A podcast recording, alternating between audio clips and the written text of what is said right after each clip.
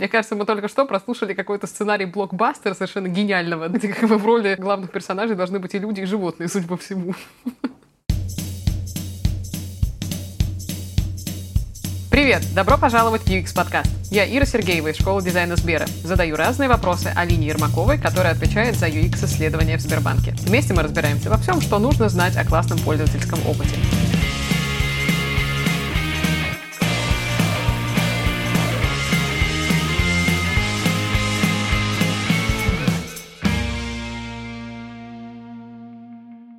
Алина, в шестой раз привет-привет. Привет. Супер. У нас сегодня эпизод в целом называется «Командные разговорчики», потому что в этот раз мы спрашиваем у команд, как им вообще работает, какие кейсы им особенно запомнились, понравились, что там было хорошего и так далее.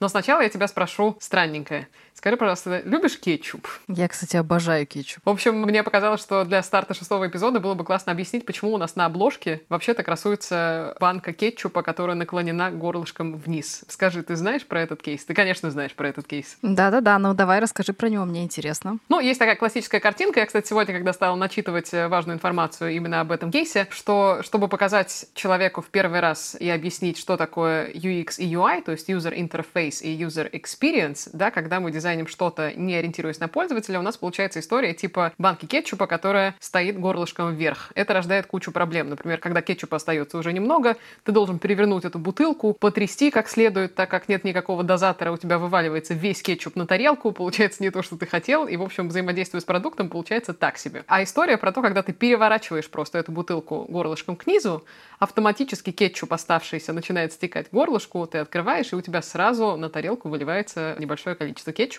как тебе и нужно. Вот различие в том, как подумать о пользователе во второй ситуации или в первой ситуации не подумать о пользователе. Причем, если ты помнишь, именно вот это движение, когда ты сверху бьешь по бутылке, было еще в рекламе вообще, я не помню даже когда, там 80-е, 70-е, 90-е, ну, в общем, я просто прекрасно помню, когда появилась первая реклама Хайнса, там действительно было такое очень характерное движение, там сидит семья.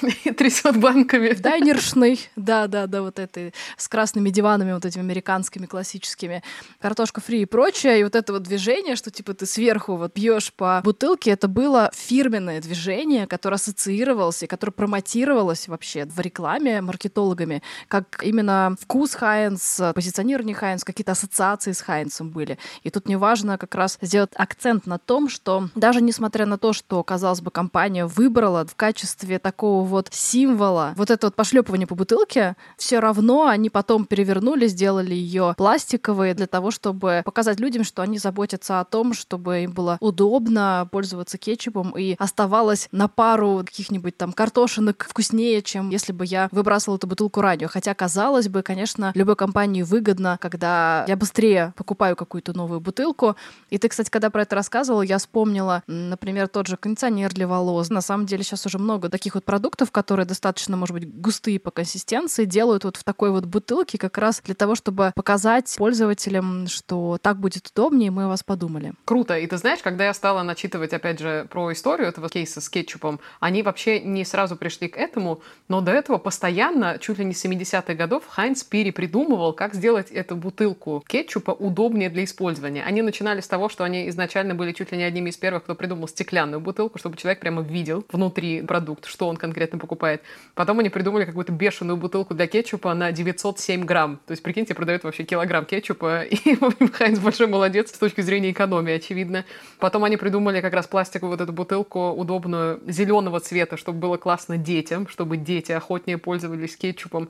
Потом они придумали в 2012 году, совсем недавно, получается, экологичную упаковку, чтобы осознанные пользователи выбирали Хайнс. Тут такая тонкая грань, конечно, между маркетинговыми уловками и человеком в центре процесса, но мне кажется, с Хайнс вот какая-то хорошая история, когда они постоянно думают, как сделать еще удобнее и еще логичнее. Боже, я теперь хочу картошечку с кетчупом. Хорошо, чтобы, э, так сказать, оградить тебя от этого греха, давай поговорим про команды. Сегодня у нас есть три кейса. Мы поболтали с разными-разными людьми, которые занимались исследованиями на разных-разных продуктах. Давай обсудим, что мы с тобой услышали. Первое, я предлагаю послушать речь Юры Шиварова, который рассказывает про витрину дебетовых карт в Сбербанк онлайн. Я тут, наверное, хочу прокомментировать, что люди разные, но все они скреплены единой целью, едиными процессами. Это ребята сейчас UX-лиды, UX-ресерч лиды в трайбах и являлись частью моей команды, пока я работала в рознице. И они такие наши яркие представители нового подхода того, как развиваются исследования в Сбербанке. И в целом, я считаю, они должны так развиваться. Вроде я слышала на метапах других компаний тоже берут себе на вооружение такой подход, когда у нас есть горизонталь некая исследователей, и все не сидят в одном месте, а представляют из собой такую же горизонтальную структуру, которая живет на просто каком-то едином комьюнити, но каждый член команды уже такой лид и маленький руководитель своего подразделения, своего направления. Именно поэтому вот сейчас мы будем слушать кейсы, и станет понятно, насколько круто, когда у команды, у продукта, у трайба, у направления есть собственный лидер, который с начала процесса вместе с командой, который понимает, откуда берутся инсайты и как они потом преобразуются в конкретные решения задач. Им и проще рассказывать про кейсы, потому что они живут этими продуктами рядом с командами, находятся, сами это все проводят. Давай послушаем Юру. Меня зовут Шиваров Юрий, я Research Lead Tribe Customer Wallet и Acquiring. Я хочу рассказать об одном из этапов исследования витрины дебетовых карт и их процесса оформления в приложении Сбербанк Онлайн. Конечно, цель витрины продавать. Команда уже видит преимущества продукта донесены недостаточно ясно, чтобы клиенты легко выбирали себе карту и легко ее оформляли, Поэтому перед командой сейчас стоит задача пересмотреть витрину и вообще весь этот процесс. Мы решили, прежде чем рисовать новые макеты, надо понять, а какие ошибки, какие проблемы были в текущем решении, чтобы их не переносить, понятное дело, в новый этап. Так как этот функционал уже есть в приложении клиентов, мы провели исследование не на прототипах, а в реальных приложениях клиентов. Когда клиент заходит в свой сбол, когда все кнопки работают, можно поймать больше наблюдений, чем это было бы на прототипе. Потому что все кнопки нажимаются, во все сценарии он может зайти и прокомментировать, что получилось, а что нет. Например, клиенту требовалось время прочитать какие-то пункты, понять дальнейшие действия. В реальной жизни он просто мог отвлечься от процесса, не знаю, жена его позвала или ребенок и при долгом нахождении на одном экране сессия с бала заканчивалась, и не сохранялись все пройденные шаги клиента. Мотивация снова идти и проходить процесс, конечно, снижается. Если говорить именно о UX-ошибках, то этап витрины был самым сложным. Большое количество карт для выбора, а информации кроме размера комиссии и нет. Она, кстати, тоже была написана неоднородно. Про какую-то карту была комиссия в месяц, какая-то в год. В итоге здесь тоже возникали ошибки в считывании. Нераскрытая информация о категориях «спасибо» и другие, на первый взгляд, мелкие ошибки тоже встречались, которые в итоге мешали клиенту понять, за что он, собственно, платит такую комиссию, почему он должен выбрать эту карту и почему он вообще должен остаться в Сбербанке, пользоваться картой именно у нас. В итоге мы не стали дожидаться редизайна витрины дебетовых карт, и некоторые ошибки получилось поправить уже в текущей версии с бала. И если не ошибаюсь, проблема с сессией и тем, что данные не сохраняются, тоже сейчас в работе, чтобы в случае того, что если сессия заканчивается, клиенты могли с этого же шага продолжать заполнение своей заявки. И самое главное, выявленные комментарии и наблюдения за опытом клиента будут учтены и в разработке новой витрины, нового процесса, и, надеюсь, совсем скоро мы уже увидим обновленную витрину, на которой легко и просто будет найти подходящую карточку именно для себя и легко и быстро ее оформить.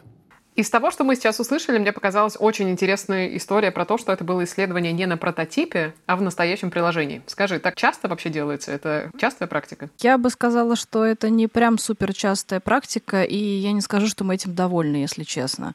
Это связано в том числе с зрелостью процессов и команд, и нас тоже, потому что исторически юзабилити исследований разные методы воспринимались как методы, применяемые в процессе продакшена, то есть разработки продукта, а вот после выхода в пром э, там уже вроде подключаются маркетологи, люди, которые занимаются веб-аналитикой, большими данными, и как бы, знаешь, мы благословили и до свидания. Но на самом деле, конечно, очень многое начинается в продакшене в том числе, и круто, когда вот опять же наши команды понимают это, и наши UX-лиды часто тоже пинают команды для того, чтобы сказать, ребята, окей, мы выпустили продукт, идем смотреть, во-первых, как он живет в проме, Во-вторых, конечно, к любому продукту стоит возвращаться через месяц, два, три, потому что люди, пользователи, привыкнут, они попользуются, и можно уже будет э, прям снять живой опыт. Во-первых, а во-вторых, найти как раз те проблемы, те, может быть, редкие кейсы, на которых не было возможности и времени сосредоточиться в процессе разработки, ну и просто были другие приоритеты. А тут уже у нас есть вот они, живые, настоящие данные. Вся аудитория пользуется твоим продуктом. Смотри на количественники сначала, выцепляй какие-то сложные кейсы, приглашай людей, разбирай, а что именно не так. И дальше такой наш стандартный, хороший итерационный цикл разработки в здоровой компании. Когда ты уходишь на второй, на третий круг, добавляя фичи и исправляя, может быть, те, которые не очень хорошо себя показали. Угу. Второй мы послушали Дашу Лупахину. Расскажи, пожалуйста, что там за продукт и чем занимается Даша? Даша Лупахина UX-лид PFM была, пришла по-моему, уже полтора года назад. Я как раз помню, как я ее нанимала. И ребята, кстати, вообще PFM и благосостояние одни из первых, кто решились вот на такую концепцию высаженного лида в трайп подразделения, потому что видели в этом реальную пользу. Им хотелось какого-то отдельного человека, который может профессионально их вести. Мы тогда с ними провели два дизайн мышления. Они поняли, что все классно, клиент-центрично заходит, пора нам собственного человека. И вот вышла Даша, возглавила это направление и с нуля эту практику развела. Соответственно, тема вообще благосостояние, управление деньгами. Мы не раз уже в виде примеров эти кейсы цитировали. И вот сейчас Даша как раз продолжит эту историю. Так вот, эти темы, они очень сильно связаны с клиент-центричностью, потому что речь идет о поведении, о привычках, о потребностях, о каких-то в том числе плохих привычках или отсутствии привычек копить, задумываться о завтрашнем дне и так далее. И здесь дело не только в кнопках и правильных текстах. Здесь мы занимаемся дизайном поведения. Есть такая отдельная дисциплина, кстати, развитии вообще в дизайне, в UX, это значит, что мы должны вовремя как бы пользователя поймать за руку, быть рядом именно в момент принятия решения. А принятие решения, оно не в приложении, не на сайте, не в отделении. Оно в голове, когда я сижу дома и обсуждаю что-то, например, с близким человеком, сколько денег нужно, или мы с друзьями на что-то скидываемся. Вот это все. И в этот момент нужно сделать так, чтобы человек вспомнил о нас, вспомнил о нашем сервисе, либо мы ему как-то в правильный момент э, выслали пуш, намекнули, что угодно сделали, он понял, понял, что обратиться сейчас к нам и продолжить свою деятельность э, в плане денег с нами будет выгоднее и комфортнее, нежели он пойдет куда-то в другое место. Поэтому продукты благосостояния — это продукты, во-первых, очень долгого цикла, там инвестиции, опять же, те же, то есть мы должны вести человека. Анализ личных финансов, история тоже, которая не в один раз прививается, вообще с ней человек из месяца в месяц живет. Так вот, там различные виды исследований, ну, крайне необходимы, и действительно команда очень сильно протаскивают идеи, которые приносят пользователи, потому что понятно стало, что не нормативами и функционалом единым мы сможем развивать свои сервисы, а именно юзабилити подходом. Давай послушаем Дашу. Привет, я Даша. Занимаюсь исследованиями в Трайбе «Персональное финансовое планирование» и поделюсь несколькими кейсами, которые показались мне особенно интересными с точки зрения исследований. Первый касается такого функционала, как копилки. Его можно найти в мобильном приложении Сбербанк онлайн и подключить вкладу или цели, чтобы по какому-то определенному правилу регулярно перечислялась денежка. Например, сегодня вы потратили деньги на еду, такси, может что-то заказали на Озоне, а завтра 10% от всех трат автоматически перечислится на вашу цель это просто возможность какими-то небольшими суммами, причем не совершая никаких действий собственноручно, накопить на что-то значительное и порадовать себя. Когда мы приступали к работе над этим функционалом, он уже был в релизе, и нам нужно было понять вообще, какие есть проблемы и потребности у людей. Решили мы разобрать, что люди пишут в чат, по каким вопросам они вообще звонят в поддержку. Самым ярким кейсом стало то, что люди не понимали, как как раз-таки работает копилка от расходов, как она считается, почему перечисление происходит на следующий день. И из-за этого люди просто уходили из функционала из-за того, что они не понимали, как работает продукт. К этой задаче можно подходить разными способами, разными способами ее решать, и в том числе на разных этапах использования продукта. Первое, что мы сделали, это уже можно увидеть в мобильном приложении. Когда подключаешь копилку, например, выбираешь, что будет перечисляться 5% от расходов, мы меняем футер и сразу пишем, как копилка, собственно, будет работать. Переводить 5% от всех покупок за день. То есть на этапе даже подключения мы фиксируем информацию о том, как копилка будет работать. Второй момент — это когда уже происходит использование копилки, и, например, она срабатывает, и в истории операции можно найти, что там на цель перечислилось, например, 300 рублей. И провалившись внутрь, можно посмотреть, от каких операций и как это вообще рассчитывалось. Вот эти две вещи, они дают стопроцентное понимание того, как работает функционал. Если говорить про детальную операцию, мы еще разрабатываем это, пока увидеть в мобильном приложении это еще нельзя. Второй кейс связан с тем, как э, нейминг продукта влияет на его восприятие. Мы решили сделать новые копилки, чтобы разнообразить существующие и в том числе привлечь новых пользователей. Сразу скажу, что они еще не в релизе, но сейчас расскажу про одну из таких копилок. Если взглянуть на наш мир сейчас, то логично, что уже большая часть людей пользуются банковскими картами, а наличка у нас отошла на какой-то второй план. Но если опуститься в прошлое, когда все-таки наличка превалировала даже 10 лет назад, больше людей ее использовали, и было такое понятие, как сдача. И некоторые люди откладывали эту сдачу у себя дома, например, в какую-то копилочку, и через время разбивали ее и обнаруживали, что у них есть пару тысяч. Когда общались с одной из респонденток, она рассказывала, что когда ездила на маршрутке, копила сдачу и потом сдавала в Сбер на металлический счет. И таким образом за полгода накопила 9 тысяч, потом сняла эти деньги и купила купила для себя что-то приятное. В общем, используя эти истории, мы в том числе придумали такую копилку, как копилка для сдачи. Получается, при этом сохраняя даже нейминг, хотя сейчас по факту этого не существует. А работать она будет так, что, например, ты потратил 190 рублей, мы округляем до 200 и 10 рублей, а именно сдачу перечисляем тебе на цель.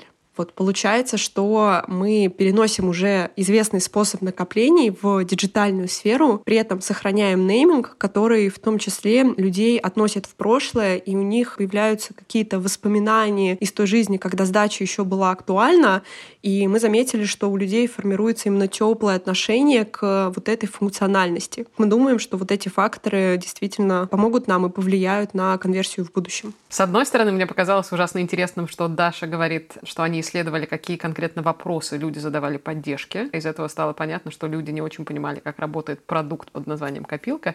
А вторая штука, которая меня абсолютно поразила, это нейминг, то есть название продукта. И Даша говорит о том, что они своей командой обратились к прошлому, к привычке людей откладывать сдачу с каких-то даже небольших покупок и к совершенно физической штуке складывания каких-то монеток в свинью-копилку и потом разбиванию этой свиньи-копилки, условно, да, и вот такая какая-то традиция, которая всем понятна, всем привычна, и вдохновившись прошлым, были внесены какие-то изменения определенные в продукт. Вот это вдохновение и очарование прошлым, скажи, часто помогает вообще? Были в твоей практике такие кейсы? Я вообще, когда преподаю тему исследований, всегда говорю о том, дизайнерам в первую очередь, чтобы они обращали внимание на окружающий мир. И если вернуться к термину интуитивно понятный интерфейс, там есть несколько принципов. Так вот, одно, про которое я все время тоже рассказываю, это соответствие. Соответствие с физическим миром.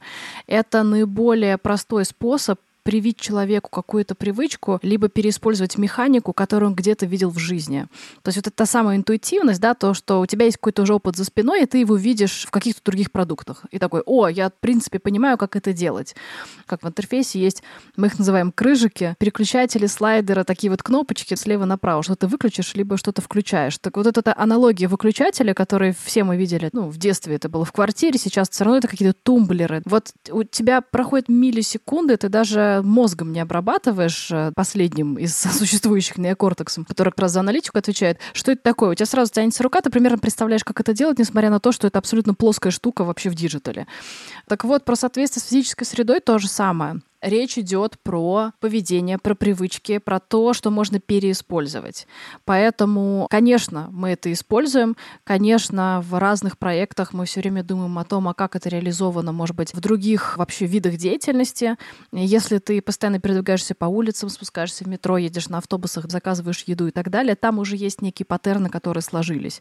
Используя их в каких-то конкретных случаях, ты опять же сможешь повышать интуитивную понятность, меньше загрузки когнитивной, меньше меньше такого тупника, типа, а что здесь делать, я не понимаю, куда нажать. Очень легко получается. И если говорить про продукты благосостояния, которые не всегда простые, любой способ облегчить человеку погружение, зачет, соответствие из прошлого, доброго, старого, который есть у каждого, почему бы нет, очень классный прием. То есть, опять же, постоянно нужно держать где-то в уме и оборачиваться на те социальные или даже социокультурные ритуалы, которые есть у нас в нашей подкорке от того, что мы живем в определенное время, в определенной среде и так далее. И это, и, наверное, порождает вот эту интуитивную понятность каких-то вещей. Угу, да. Супер, видишь, я улавливаю суть. На шестой выпуск это, кажется, хороший результат.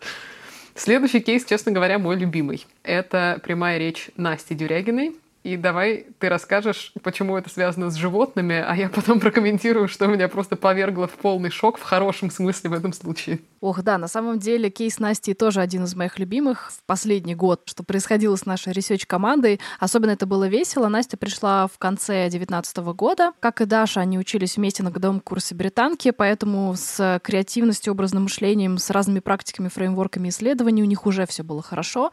И вот она так влетела в достаточно классическую тему страхования, и тоже всех там заразила клиент-центричностью. Тоже ребята решили нанять себе отдельного лида, потому что поняли необходимость.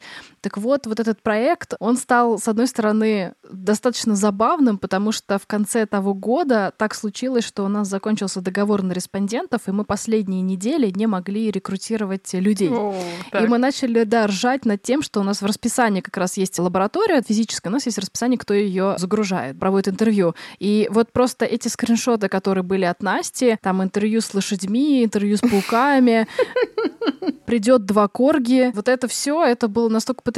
Мы, во-первых, ржали, что, окей, если мы не можем проводить интервью с людьми, мы будем проводить с животными.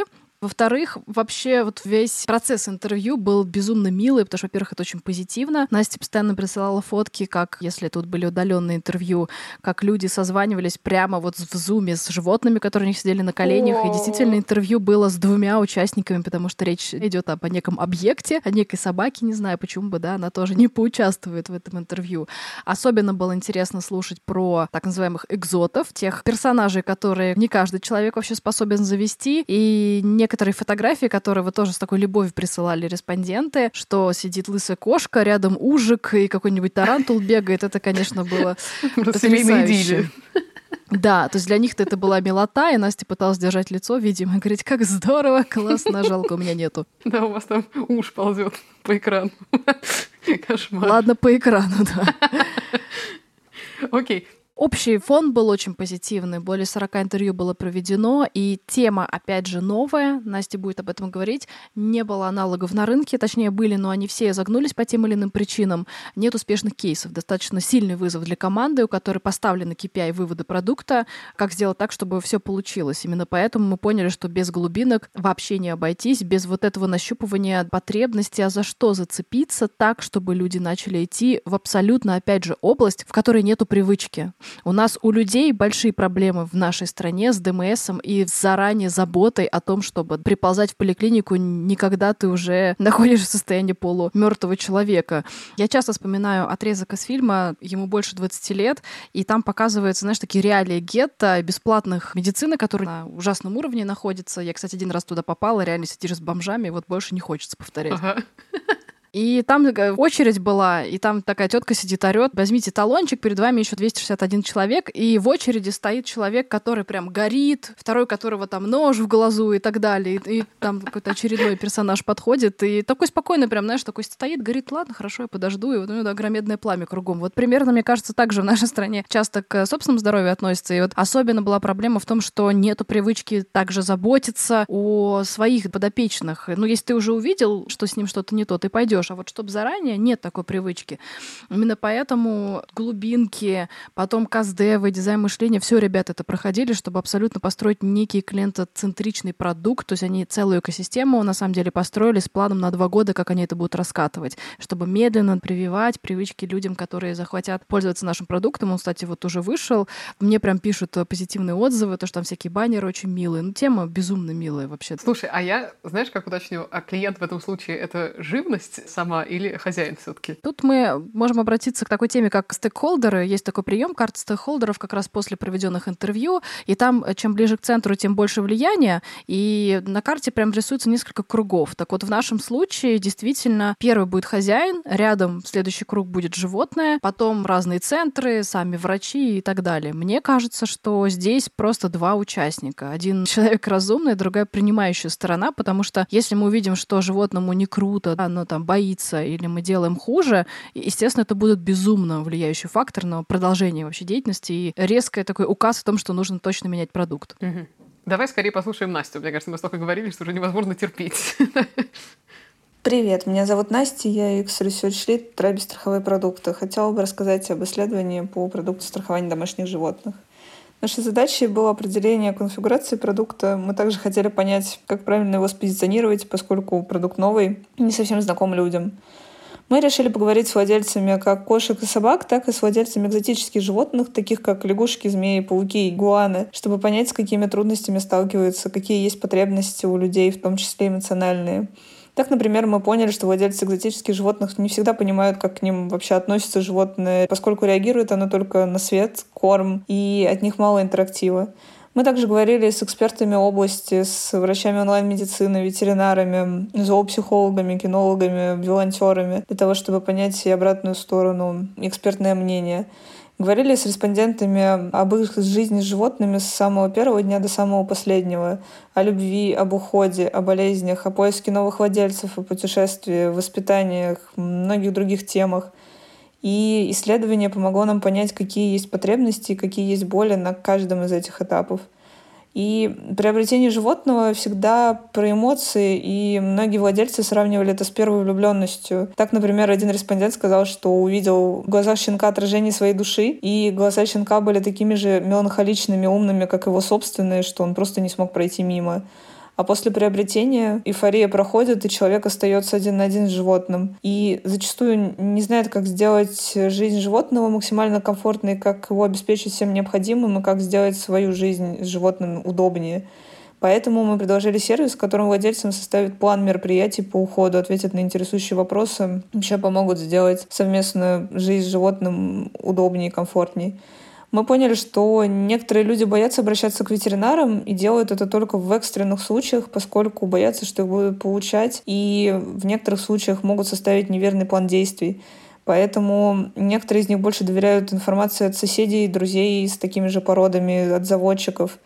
Мы поняли, какую коммуникацию нужно предложить владельцам в нашем сервисе, чтобы использование его было комфортным, а не только решало проблему помощи домашнему любимцу мы поняли, что сервис онлайн-медицины, который мы предлагаем, может выступать в роли некоторой психологической поддержки в стрессовой ситуации для владельцев, чтобы они действовали правильно в условиях стресса, страха и не сделали лишних движений мы поняли, что люди готовы вкладывать невероятное количество сил, денег в своих питомцев. У нас был респондент, который продал машину, чтобы спасти жизнь коню. При этом мы также поняли, что корреляции между доходом и тем, сколько люди готовы вкладывать времени, сил, денег, совсем нет. И в целом наше исследование помогло как с позиционированием продукта, так и в понимании, как его можно дальше развивать. Итак, лягушки, змеи, пауки, игуаны. История человека, который продал машину, чтобы спасти жизнь коню. Мне кажется, мы только что прослушали какой-то сценарий блокбастера совершенно гениального, где как бы в роли главных персонажей должны быть и люди, и животные, судя по всему. Так, ну что там тебя больше всего повергло в шок? Давай. Mm. Интересно. Наверное, тут шока нету. Я, как просто счастливая владелица собаки, я сразу умилилась и слушала с улыбкой все происходящее и думала о том, что, правда, действительно нету привычки заранее как-то там заботиться. При том, что ты ужасно любишь своего питомца, у тебя есть какие-то базовые как будто бы потребности самого себя как хозяина, например, постоянно кормить, давать вкусняшки, гулять и вот какие-то базовые вещи делать. И ты как бы думаешь, что ты уже, в общем-то, довольно собакоцентричен в этом случае, да? Ты делаешь все, чтобы собаке было хорошо, чешешь пузо и так далее. Оказывается, ну это ведь неприятные, да, даже на уровне человека вещи, когда тебе надо каким-то образом провзаимодействовать с врачом, будь то врач для человека или ветеринар и так далее. Это априори как будто бы, знаешь, контекст такой не очень приятный, потенциально связанный с какими-то болезнями, с лечением, с тратой денег и так далее. Вот с животными я почувствовала, что действительно тоже так, И как здорово, что это отмечается и на исследованиях, в общем, тоже демонстрируется довольно четко. То есть я поняла, что я в группе людей, которые думают и мыслят точно так же. Это хорошо. вот. На самом деле, я думаю, что вот этот кейс Насти безумно такой наш выкрученный, яркий пример того, что без исследований вообще такого типа продукт сделать нереально. Потому что, во-первых, ты не знаешь всего, животных очень много разных, опыт у всех разный, очень специфическая область, которая требует прям действительно изучения того, а как это у тебя, а как ты обращаешься к своим животным, какие там у тебя заблуждения, да, опять же, какие-то страхи или незнания есть. И в этом смысле, как ты с этого начала, лягушки, козы, змеи, там кто угодно, совершенно новый мир. И в этом, во-первых, кайф на самом деле исследователя, потому что Идя в Сбербанк, Настя вряд ли могла подумать, что через два месяца она будет вот такое слушать. И это прекрасно. У нас действительно большая компания с большой экосистемой, которая позволяет изучать совершенно разные продукты. Поэтому вот исследователи, наверное, тот человек, которым никогда не будет скучно, потому что вот эти все истории, они и трогают, и расстраивают, и заряжают, и вдохновляют.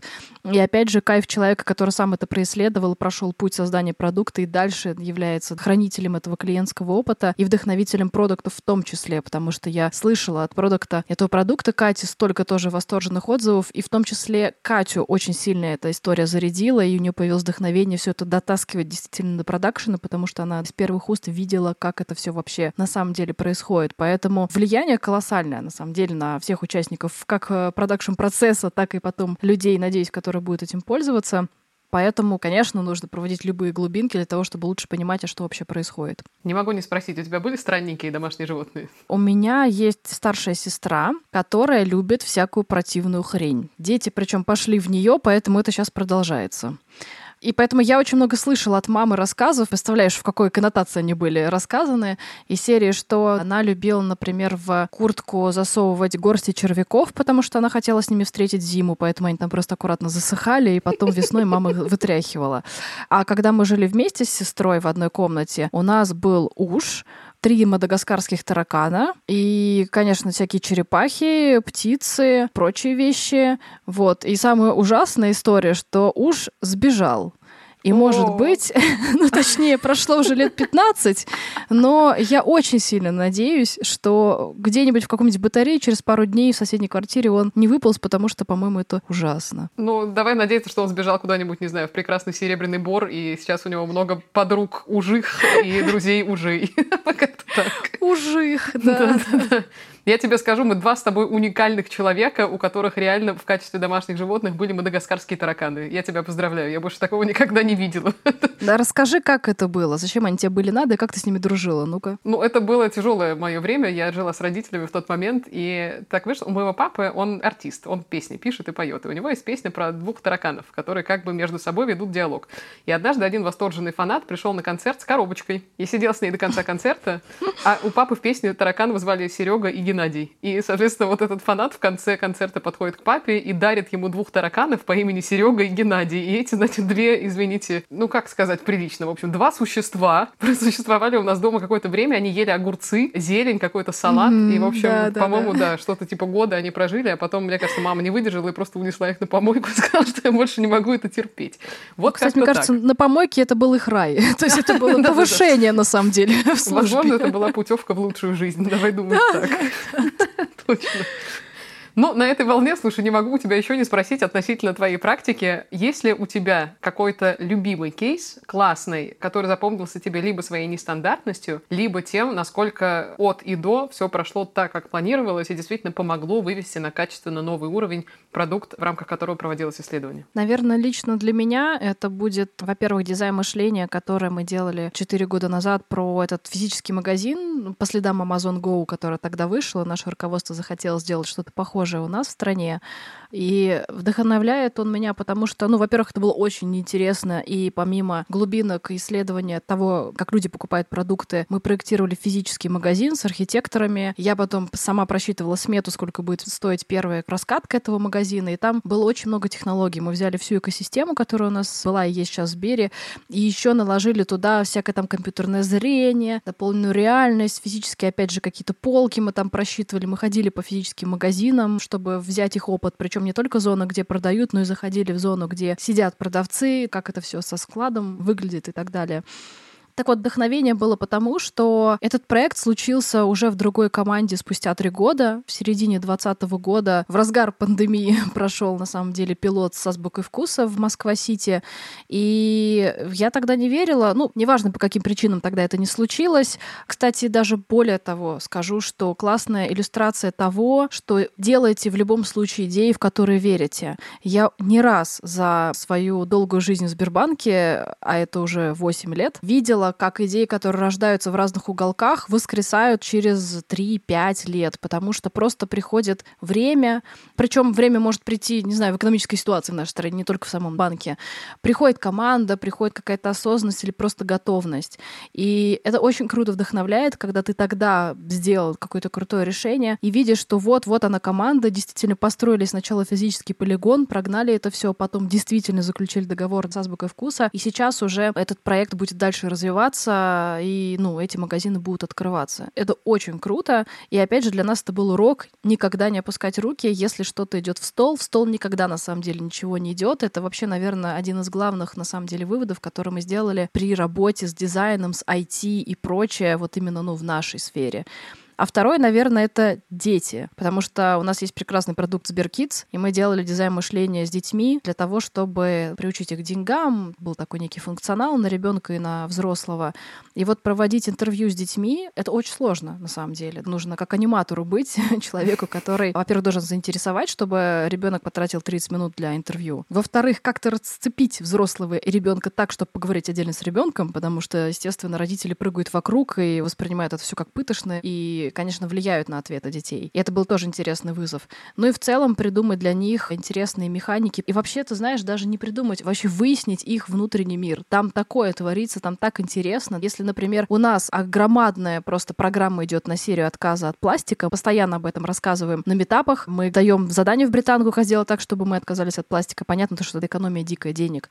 То там один из главных инсайтов был, что для них пластиковая карта — это крутой аксессуар. Если родители выдают своим детям карту, и с, естественно, каким-нибудь крутым дизайном. Это, ну, это, понимаешь, это статус. Вот iPhone и пластиковая да. карта — это просто ты вообще рулишь вселенной. И вот, вот такие вот абсолютно несостыковки мира детей, мира взрослых было очень интересно слушать, потому что перед тобой стояли задачи, как сделать так, чтобы, во-первых, донести это вообще в банке, не знаю, о том, что, ребята, тут вообще другое творится, а во-вторых, вообще потратить на это время и сделать продукты, которые тоже мало кто делает. Мало кто делает вообще digital -продукты про финансы для детей, потому что это сложная история, это трудоемкая история, в нее надо вкладываться, и это надо сделать абсолютно нетривиально, что тоже очень интересно. Ты во мне возродила ностальгическую нотку, когда лет в 15 родители подарили мне первую пластиковую карту, и я отчетливо помню свою мысль, что «Ха, наконец-то я взрослая!» Типа, вот. вчера еще не очень, а сегодня да точно да. Ты представляешь, да, то есть какой символизм вообще в этой истории? Супер, это опять, да, история про вдохновение из прошлого. Ничего не поменялось, все еще угу. карта равно какой-то статус взросления твоего. Слушай, ну мне кажется, сегодня мы с тобой зацепили две очень важные мысли. Первая относительно того, что бесполезных идей не бывает. И всякая идея, даже если она в какой-то момент паркуется, то она может выстрелить в другой момент. Собственно, как и в истории развития подкастов. Подкасты выстрелили ровно тогда, когда для этого выросла инфраструктура. Соответственно, всегда надо мыслить широко, глубоко и верить в то, что если идея не пригодилась сейчас, то когда-нибудь она пригодится точно.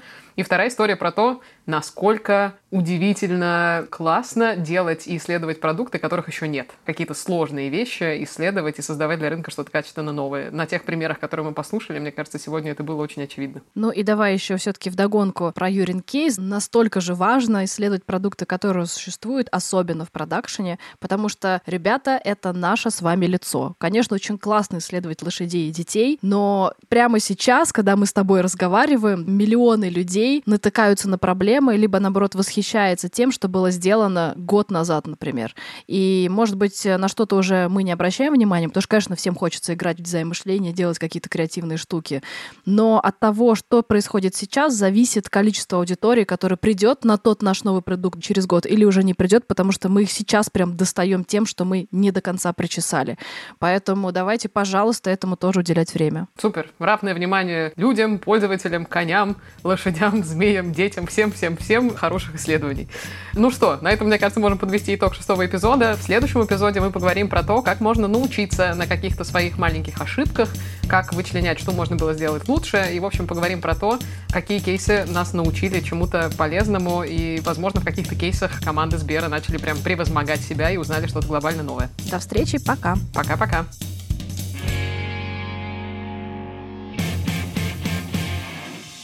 Если вам нравится этот подкаст, наверняка вам понравится что-нибудь еще от школы дизайна Сбербанка. Ищите наши программы в виртуальной школе. У нас есть курсы по дизайн грамотности, по дизайн спринтам, по проведению форсайта, по поиску пользовательских инсайтов и много чего еще. Вам точно понравится.